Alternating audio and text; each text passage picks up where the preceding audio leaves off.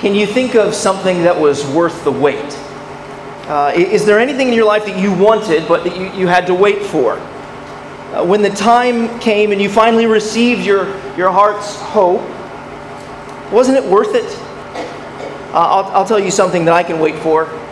I can wait for dessert. Uh, go ahead, you let that apple pie cook. Uh, sure, I'll, I'll wait. And then when it comes out of the oven and I put that generous slice in a bowl because I'm going to have an inordinate amount of ice cream with it. Uh, when, when I take that first glorious bite, I can say to myself, this, this was worth the wait. Waiting for that hot apple pie is worth it. I'm not going to give up on that wonderful hope. We, we can wait with great patience for the most trivial but delicious things in this world, like apple pie. But why? Why is it so hard to wait and really to not give up on one of the most glorious promises of our faith? Why is it so hard to wait and not give up on the promise that our dear Savior, that Jesus, is coming back to gather his people to his side and to judge all unrighteousness and wickedness. I think, I think it is because, I think this is hard because we fail to remember the certainty of Jesus' promise. We, we are certain, or at least I am, that I will receive that hot apple pie.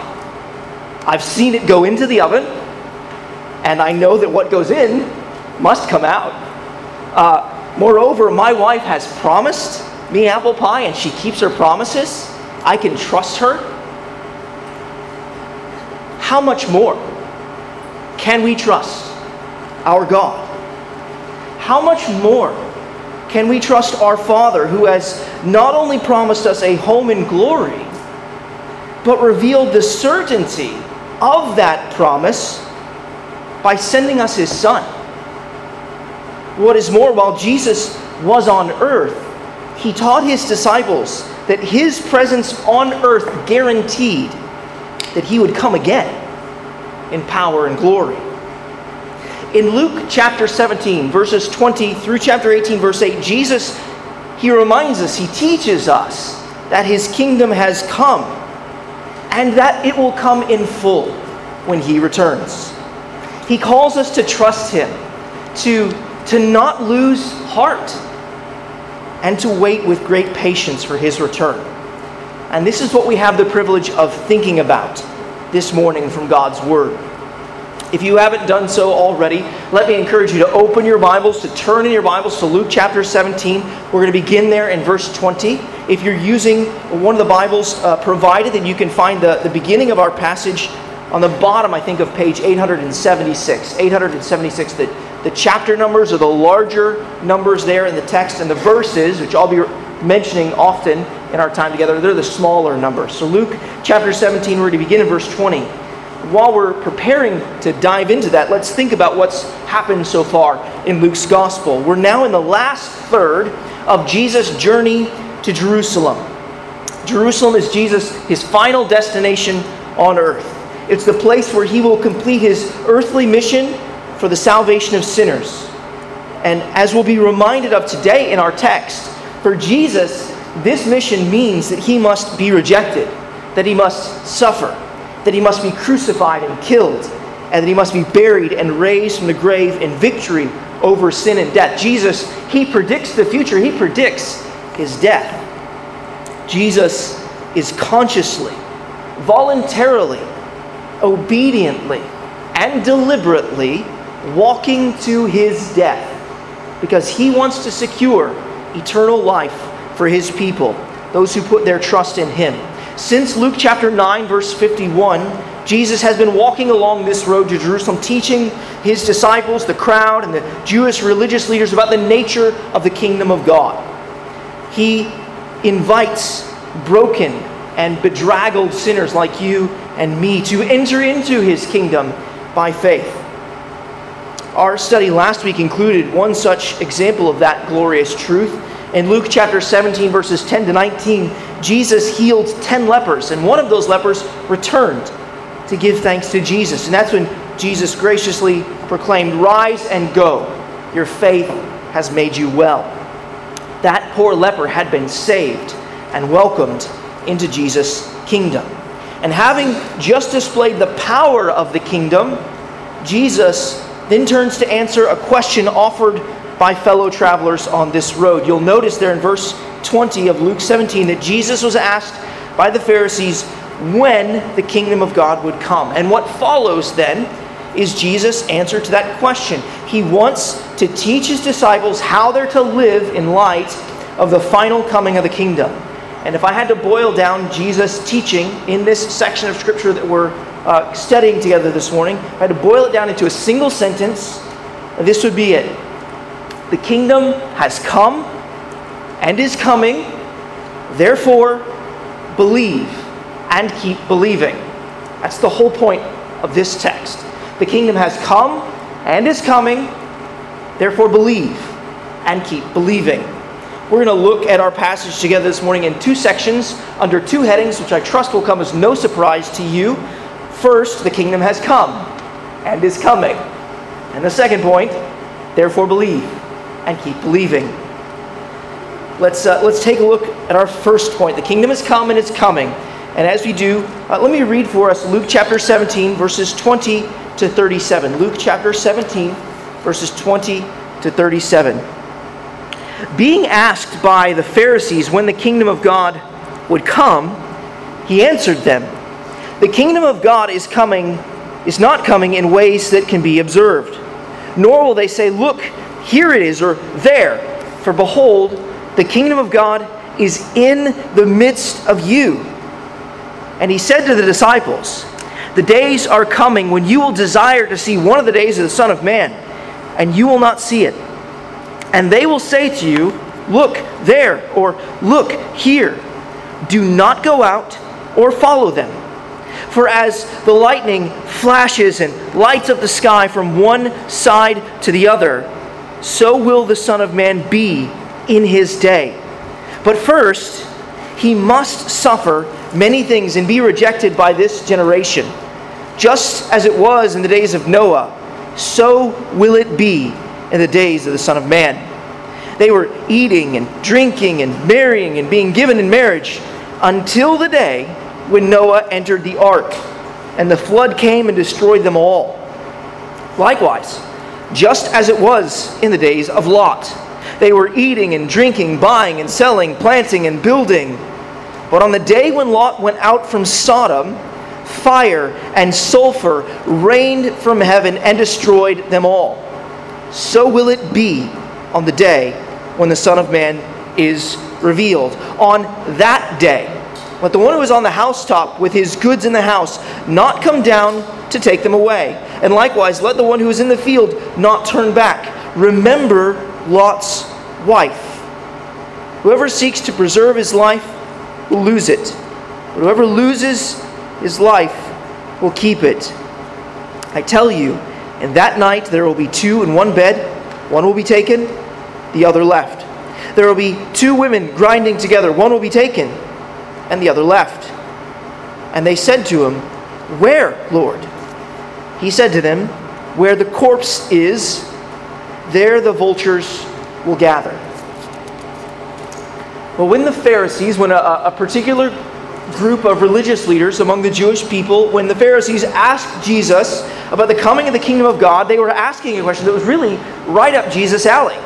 Uh, since the fourth chapter of Luke's Gospel, Jesus has mentioned something about the kingdom of God in almost every chapter and often more than once. Not only were the Pharisees asking Jesus about something that was kind of in his wheelhouse, uh, they were also asking a question that, from their vantage point, mainly concerned the future. In, in other words, they thought that the kingdom of God was still a reality to come in the future. Sadly, the, the popular belief among first century Jews was that the coming of the kingdom of God would be marked by a political and military revolution. The, the Jews of Jesus' day thought that their overlords would be overthrown and that a king would reign on David's throne in Jerusalem. And given their present experience of oppression at the hands of the Romans, their future orientation to the coming of the kingdom is really entirely understandable. This was understandable, and yet it was also incomplete. It was incomplete because the Old Testament also offered other signs of the kingdom's arrival. We need only think about Isaiah chapter 35, verses 4 through 6, where we read, Behold, your God will come with vengeance, with the recompense of God, he will come and save you. Then the eyes of the blind shall be opened, the ears of the deaf unstopped. Then shall the lame man leap like a deer, and tongue of the mute sing for joy. As we have read throughout the Gospel of Luke, what has happened in Jesus' ministry?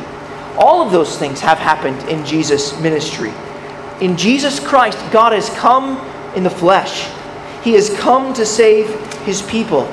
He has opened ears and eyes.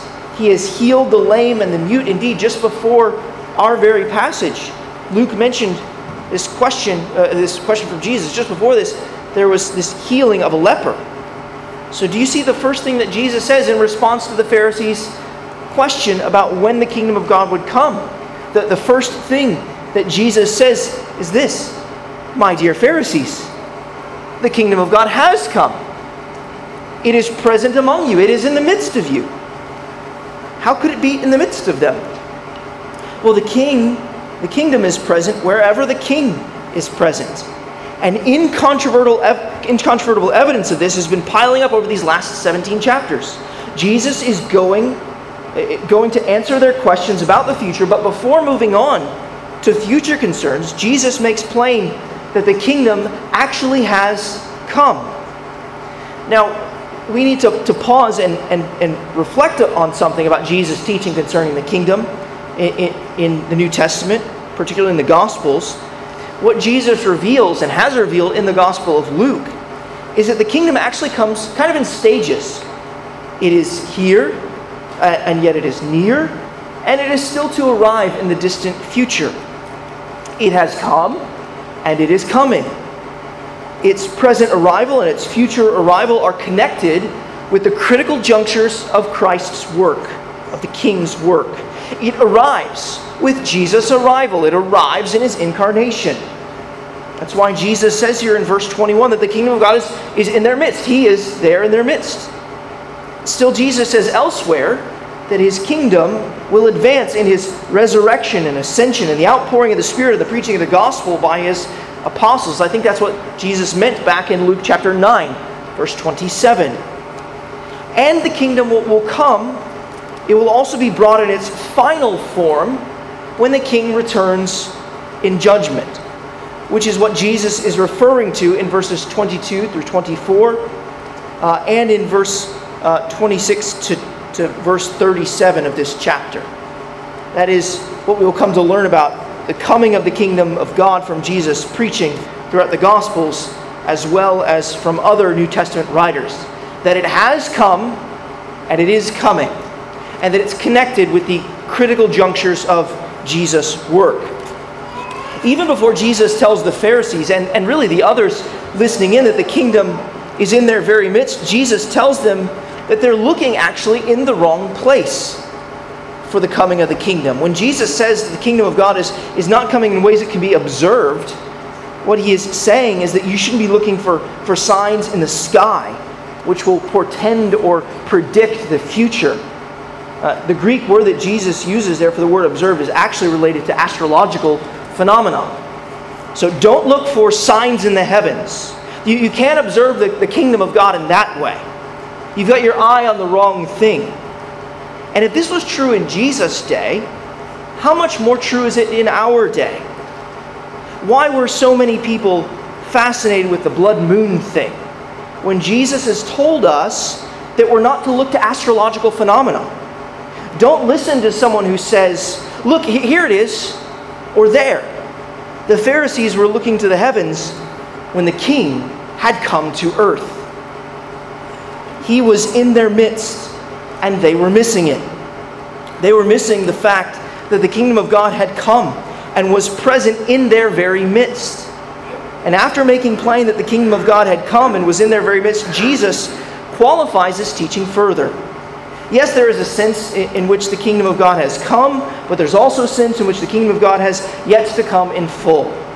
Uh, you can see this qualification really in verses 22 through 24, where Jesus turns to his disciples and explains that he has a future day in which he, as the triumphant Son of Man, will return in an unmistakable fashion. That title, Son of Man, you see there, it's a, a reference to a messianic figure uh, depicted in the book of Daniel. And Jesus is saying, Hey guys, I'm that messianic figure. I am the Son of Man. And in Daniel chapter 7, verses 13 to 14, we read, I saw in night visions, and behold, with the clouds of the heaven there came one like a Son of Man. And he came to the Ancient of Days and was presented before him. And to him was given dominion and glory and a kingdom that all peoples, nations, and languages should serve him. His dominion is an everlasting dominion which shall not pass away, and his kingdom one that shall not be destroyed. See, in verse 22, Jesus is saying to his disciples, Look, brothers and sisters, I know that you're looking forward to that day, that day when my kingdom comes in full. I know that you're longing for it. Please know this when the kingdom of God comes in its full and final form, it will be unmistakable. You won't need anyone to tell you, look there or look here. It's going to be like lightning flashing across the sky. Now, because I am strange uh, and I love to do strange things, one of the things I love to do is watch storms. So, whenever there's a storm, I try to find the largest window in my house, or if I'm really excited, I'll open the door and stand there. And also because I'm raising weird people like me, uh, my children will sometimes kind of collect around me and, and watch the storm with me.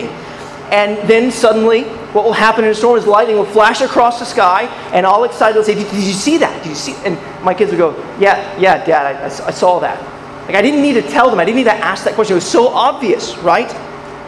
That's what the second coming of Jesus is going to be like. Everyone is going to see it, no one will miss it, no one will need it to be explained to them. So, brothers and sisters, uh, you, you don't need preachers. Or perhaps we should call them false predictors to try to coordinate astrological signs or political currents and trends to tell you when the Son of Man, when Jesus is going to come.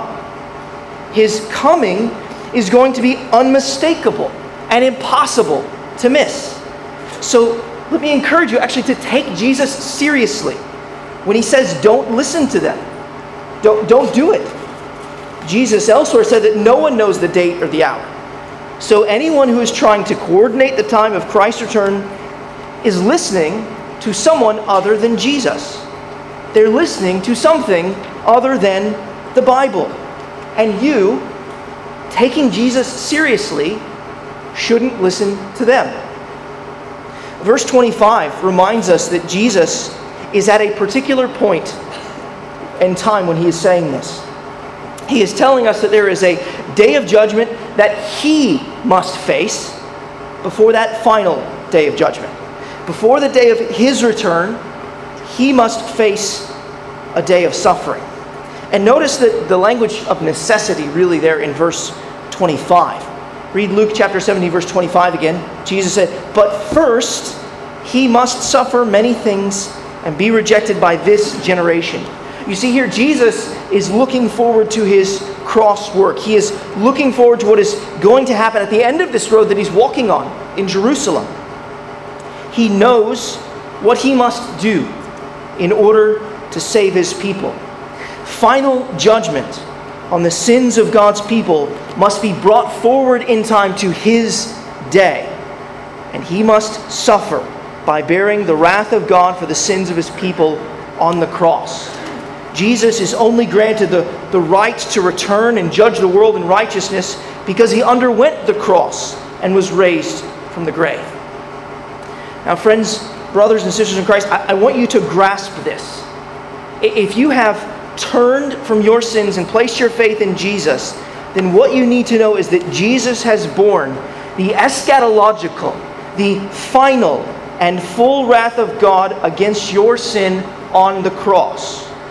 If you are trusting in Jesus Christ, your sin has been judged at the cross.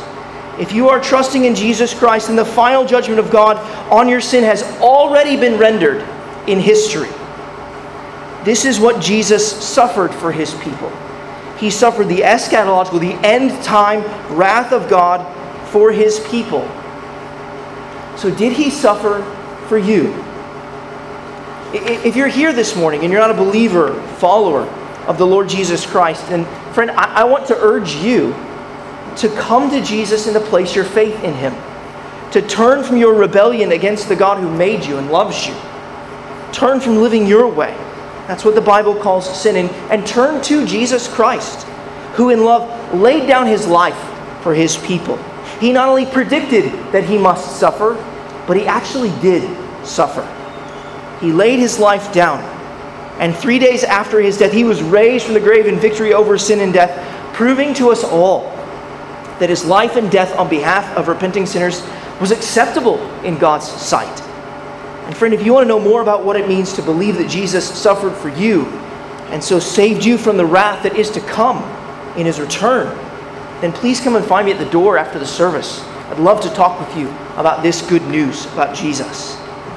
Because Jesus knows his cross, his resurrection, and ascension are in his future, he can definitively teach on his return, which is what he does in verses 26 through 37. In these verses, Jesus, he really kind of characterizes the nature of his return and presents us with, with warnings through historical figures and events. Jesus' return will be swift and sudden. It is comprehensive and it is certain. This is how Jesus characterizes his return. Jesus first characterizes uh, the, the judgment associated with this return as sudden and unexpected. That's the point of Jesus' historical analogy. Uh, Jesus calls to mind the minds of his hearers of the days of Noah and the flood. Uh, we, we, read it earlier. We're going to think about it later this evening uh, in our evening service. Uh, we're going to think about that from 5 o'clock to, to 6 o'clock, and I'd encourage you to join us for that. But what we need to realize now about our passage is that Jesus effectively is effectively asking his hearers to remember how people were living in those days. Uh, they were living in great wickedness, as we read about earlier. The Genesis account tells us that God saw the earth was filled with wickedness and violence and corruption. Everyone was living in wickedness, and everyone was living without a care in the world. Uh, they certainly didn't care about the God who made them and called them to obey Him. They were going about all of the normal things that normal people do. Verse 27 they were, they were eating, and drinking, and marrying, and being given in marriage until the day when Noah entered the ark and the flood came and destroyed them all. You hear the force of that word until there in verse 27? Everything was normal until everything and everyone was destroyed by water. Jesus continues with a second historical analogy in verse, uh, in verse 28 and 29. This time Jesus calls to mind God's judgment on Sodom and Gomorrah. He didn't, Jesus, he didn't even have to name the place of God's judgment. All he had to do was mention Lot. That's how infamous God's swift and sudden judgment on Sodom and Gomorrah was. What happened at Sodom and Gomorrah was a lot like what happened in the days of Noah. Everyone was going about all the normal things that normal people do. They were eating and drinking, they were buying and selling, planting and building. And then they weren't. For fire and sulfur rained from heaven and destroyed them all. Jesus' judgment associated with his return will be swift and sudden. It will also be total, it will be comprehensive. Did you notice the appearance of that word all in Jesus' double historical analogy? Verse 27 the flood came and destroyed them all. Skip down to verse 29. Fire and sulfur rained from heaven and destroyed them all. So it will be on the day that the Son of Man is revealed. No one will escape Jesus' judgment. Just as all of those who do not have faith were judged in the days of Noah and Lot, so all of those who do not have faith in Jesus will be judged when he is revealed from heaven.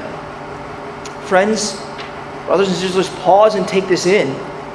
There is not going to be anything special about Jesus, about the day of Jesus' return, apart from the fact that it will be the day of Jesus' return. It's going to be a day a lot like today, a normal day. In our day and age, aren't people eating and drinking and marrying and being giving and marrying, uh, marriage, buying and selling, planting and building? You know, I'm, I'm guessing that there were a number of beautiful summer weddings yesterday. There are couples in our congregation who are preparing for weddings. I'm guessing that homes went on the market over the weekend, and I'm guessing that offers and contracts would be submitted today if they weren't submitted yesterday. Uh, maybe we haven't seen much planting happening in Northern Virginia, uh, but there's plenty of building here, right? Aren't things today going on just as they were in the days of Noah and Lot? Jesus' return will be swift and sudden. I wonder if you, if you notice that Jesus characterized his return also as certain. In verse 26, Jesus said, Just as it was in the days of Noah, so it will be. It will take place. Skip down to verse 30. Jesus says it again. So it will be on the day when the Son of Man is revealed. Just as God judged Noah's day, the people of Noah's day, in the cities of Sodom and Gomorrah, so Jesus will be revealed from heaven to judge all unrighteousness and wickedness.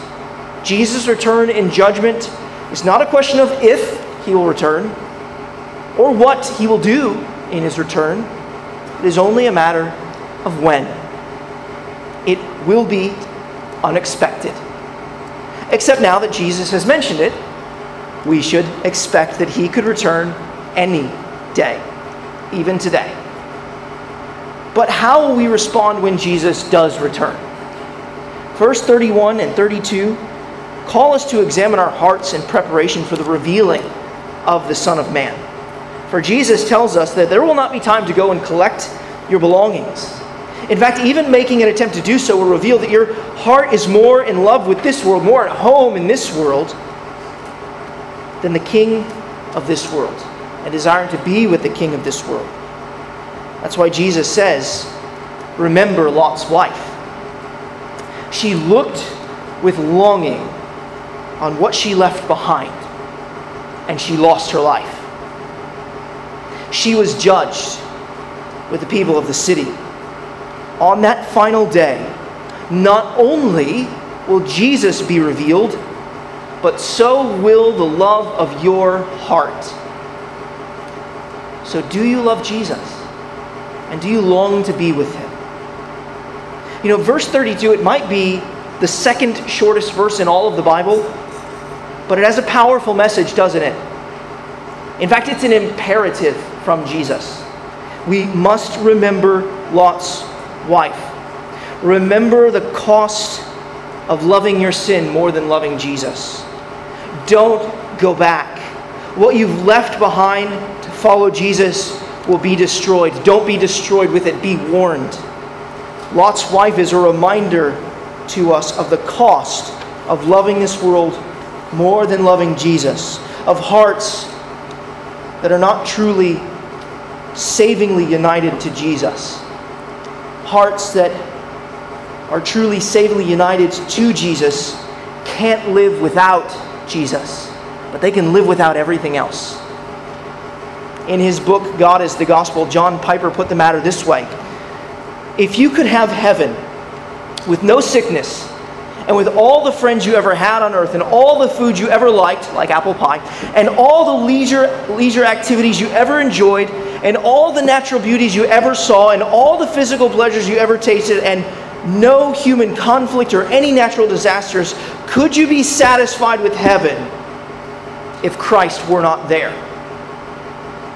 In that same book, a little later, he would write Christ did not die to forgive sinners who would go on treasuring anything above seeing and savoring God. And people who would be happy in heaven if Christ were not there will not be there. Watch out for worldliness. Consider the words of the apostle John in 1 John chapter 2 verses 14 and 15. Uh, sorry, chapter 2 verses 15 to 16 he writes, "Do not love the world or the things in the world. If anyone loves the world, the love of the Father is not in him. For all that is in the world, the desires of the flesh and the desires of the eyes and pride and possessions, it is not from the Father, but it is from the world. Consider what James says in James 4 4. James writes, Do you not know that friendship with the world is enmity with God? Therefore, whoever wishes to be a friend of the world makes himself an enemy of God. In the time between Jesus' ascension, when he went away to heaven, and the time between his ascension and his return, we have a choice to make. Lot's wife, and verse 33 makes that choice plain. In trying to preserve or save your life or hold on to this life, you're only going to lose it. This shows us the vanity of the love of the world. What you love most, you lose. Unless, of course, you love Jesus most. Only those who are willing to leave everything behind will not be left behind for judgment. Speaking of which, how are we to understand verses 34 and 35? Is this, is this a kind of rapture? Well, yes and no. Uh, one of the things I think that we need to remember is that a decisive dividing line has been running through Jesus' teaching on his return. Noah and his family escaped judgment, but everyone else did not. Lot and his daughters escaped, but his wife and everyone else in Sodom and Gomorrah did not. Those who are taken are those who are gathered to Jesus. In that sense, sure, this is a rapture, a being caught up to be with Jesus in the new heavens and the new earth for all eternity. But notice this being taken to be with Jesus, it is inseparably connected to the personal and public return of Christ. Moreover, it is inseparably related to his judgment. He has called it his day in verse 24, and the day of his revealing in verse 30. And it is on that day that the world will be judged just as it was in the days of Noah. On that day, on the day of the Son of Man, the world will be judged as it was in the days of Sodom. Jesus gathering his people to his side and his judgment upon those who have rejected him take place on the same day. There will not be a gathering of God's people and then a kind of delay for an extended period of time, only to be followed by Jesus' judgment sometime in the future. No, what Jesus teaches us here is that on the very same day that he takes his people, the righteous, to the new heavens and the new earth, he will also take the wicked off to eternal judgment. In verse 37, we get the last nagging question from Jesus' hearers on this subject. Jesus has given us the who and the what and the when, why, and how of the coming, but he didn't give us the where. Where is this judgment going to take place? It's interesting, isn't it, um, that Jesus points to the skies for this one. Uh, they had been looking to the skies for evidence of the coming of the kingdom, but Jesus pointing to the skies here occurs really through a proverb. And in fact, he somewhat kind of diffuses the dynamite that's contained in that question of where. Where is this judgment going to take place? Jesus' disciples ask that question, and Jesus answers basically, You'll know it when you see it. Uh, you, are not going to need anyone to point out to you the location of Jesus' return when he returns. You'll, you'll see it, just like you see uh, the, the vultures gathering where there's a corpse. The, the full and final coming of Jesus' kingdom will be swift, it'll be sudden, it'll be seen by all. It is certain.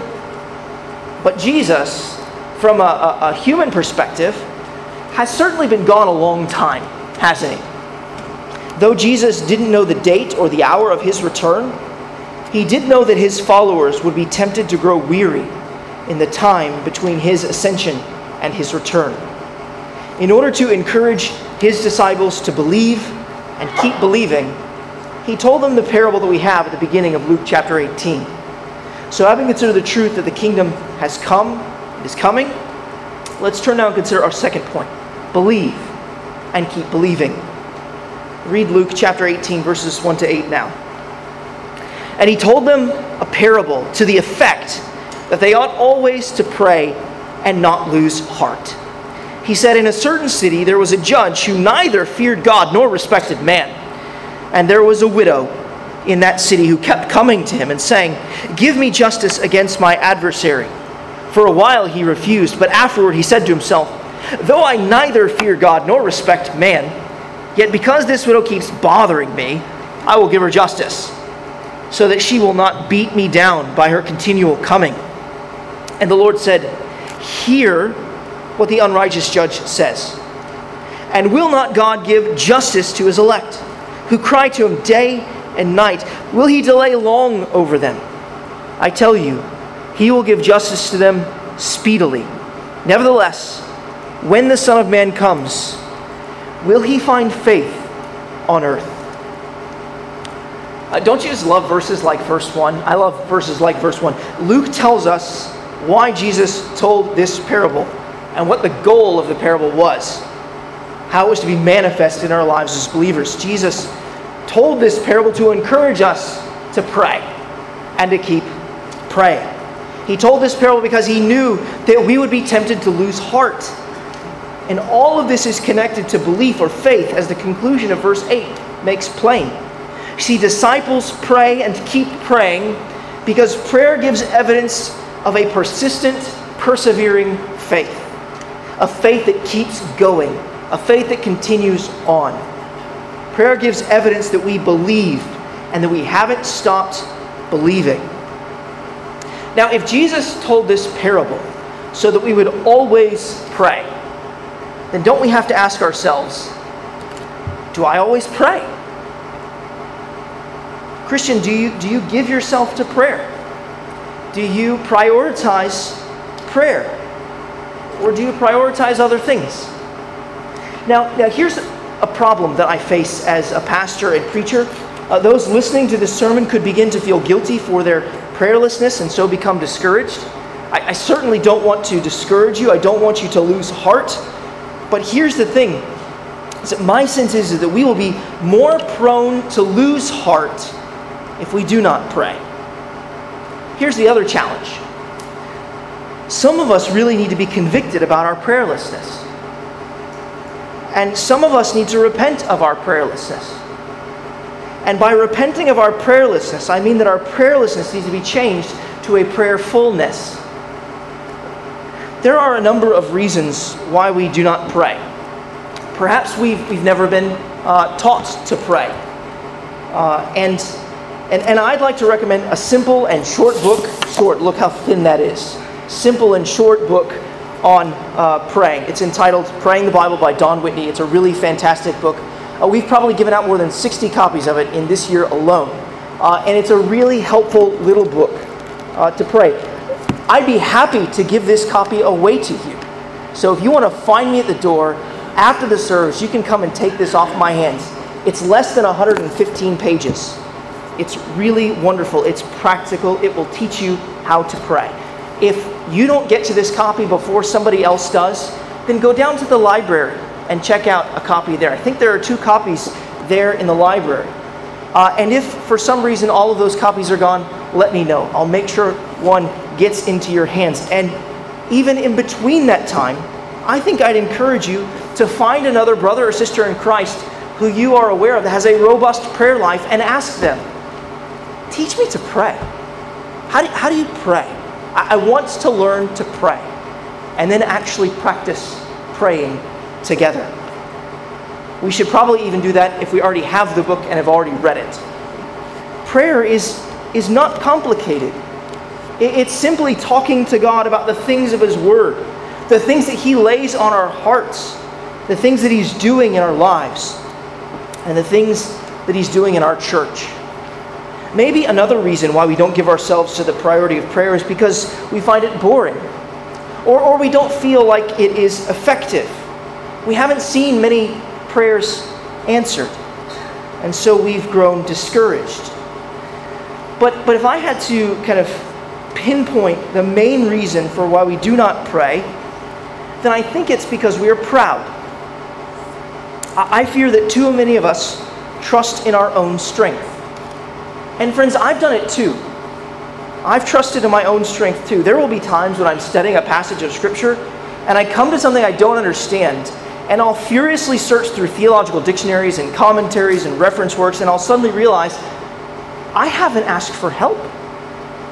I, I, I haven't prayed. Why haven't I asked for help? Well, because I was trusting in my, my own strength, in my own ability. I didn't pray and ask for help because I was trusting in my own intellect. And here's what makes that so terrible I've known myself long enough to know that my intellect is not all that much to write home about. I need help in understanding God's Word. I need the help of the Spirit. I need, I need help in so many other things too. I need to pray. Prayer is pleading with God for help. Prayer gives evidence of our faith because it displays that we are not depending upon ourselves, but depending upon God to supply our need. That is why prayer honors God. It reveals God to be our only hope, the only one who we can trust and depend upon. When you think about our temptation toward self sufficiency, is it any wonder that prayer is connected to losing heart? In some ways, prayer is the antidote of losing heart. We can easily lose heart in this life, can't we? Jesus, He knows us all too well. This life may not be long, but it can be very hard. And Jesus knew that. His earthly life was short, and yet it was filled with suffering. He was rejected and mocked. He was belittled and dismissed. He was cursed and crucified. Jesus, He knows our experience. He knows that we may be tempted to lose heart while we wait for His coming. He knew that we might think to ourselves, you know, Jesus, you said you were coming back, and yet all of these injustices are swirling around us. Children unjustly lose their lives due to convenience. Our friends are, are unjustly subjected to racism. The poor are unjustly taken advantage of. Our brothers and sisters in Christ are being unjustly persecuted. Jesus, when will these injustices end? And it is to this kind of weariness that Jesus addresses this parable. It's a simple parable, but we've got to think about it carefully. Parables are stories in which things are placed together side by side, sometimes for analogy, sometimes for comparison, sometimes for contrast, for seeing the difference. Understanding parables requires wisdom and discernment, as they will often require us to place ourselves inside the parable. Jesus wants us to keep bringing our requests to God the Father, like that persistent widow. And if an unrighteous judge can do right out of selfish, selfish motives, then how much more will God do right? Because he can do no wrong. One commentator rightly remarked God is like the judge in that he hears the pleas of his children and vindicates them, but unlike the judge, he is not reluctant to do either.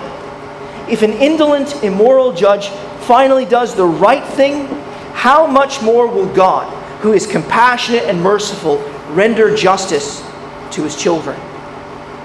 He loves us. We are his children. He will answer our cries. So keep praying. Don't stop believing that our God in heaven is merciful, just, and good. Don't stop believing that He desires to hear the prayers of His children. One of the hardest things for me to remember is that while Jesus tells us in verse 8 that God will give His people justice speedily, one of the hardest things to remember is that speedily is defined by God. God the Father gets to determine the timetable for when he will send Jesus, the Son of Man, to return and judge the wicked and give justice to his children. It is hard to remember that our Father knows best. He is calling us to trust him in his timing. And it may be best to understand this statement from Jesus in verse 8 as, as Leon Morris has. He writes Jesus is speaking of the certainty of speedy action when the time comes. In other words, when the Son of Man returns. That emphasis on swiftness when the time for judgment comes aligns well with what Jesus said earlier in chapter 17.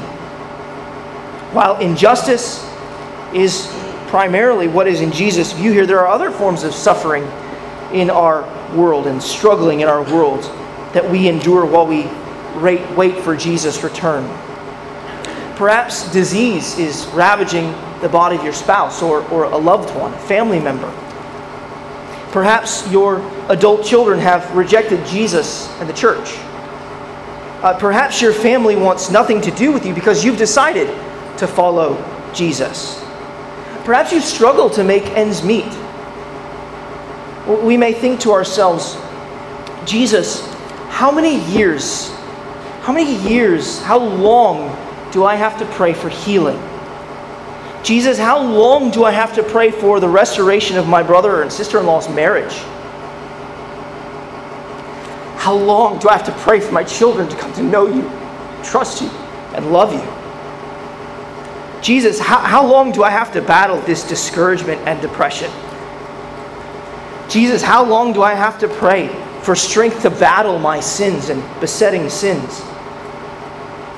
And, and this is where I'd like for us to conclude by thinking through these questions concerning our perseverance in the faith in light of Jesus' work on our behalf. The other day, I heard a friend uh, say that maybe God uh, is actually glorified through years and years and years of his people praying. Maybe God is actually glorified by our years and years and years of prayer. When my friend said that, I, I, I thought to myself, you know, I think he is right. God is glorified by a persistent, undying, unyielding faith. Sometimes he's pleased to answer our requests immediately, but sometimes calling us to entrust our cares, to entrust ourselves to Him for an extended period of time might be just the kind of work that He has to do in each of us to make us more like Jesus. It may be just the kind of work He has to do in us to fit us for heaven, to get us ready for worshiping Him and being with Him for all eternity. And I think that we must remember that Jesus Himself persisted through the darkest darkness.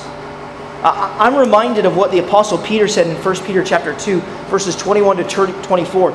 Peter said, "For to this you have been called, because Christ also suffered for you, leaving you as an example, so that you might follow in his steps. He committed no sin, neither was deceit found in his mouth. When he was reviled, he did not revile in return. When he suffered, he did not threaten, but continued entrusting himself to him who judges justly. So, do you hear what Peter said of Jesus? That's what Peter said of Jesus. He said, Jesus, he continued. Jesus continued. He continued trusting, entrusting himself to the Father.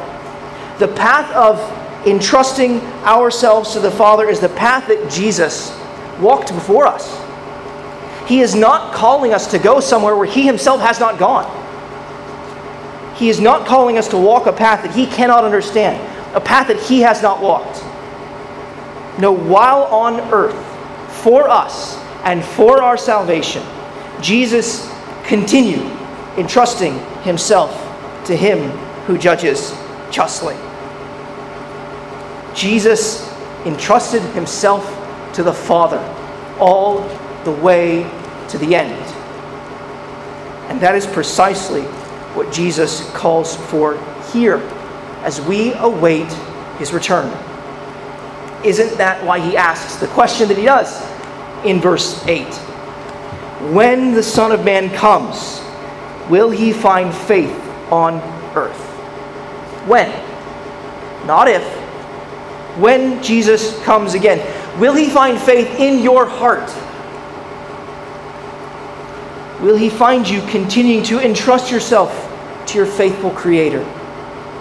Will He find you believing and persisting in faith? Brothers and sisters, as we endeavor to walk in the wilderness of this world, beat down by injustice and broken by disappointment and struggle, let us remind one another that the new creation has broken into this dark and sin filled world. The joy of the eternal kingdom has come, and the king and his kingdom are coming. So believe and keep believing. Let's pray together.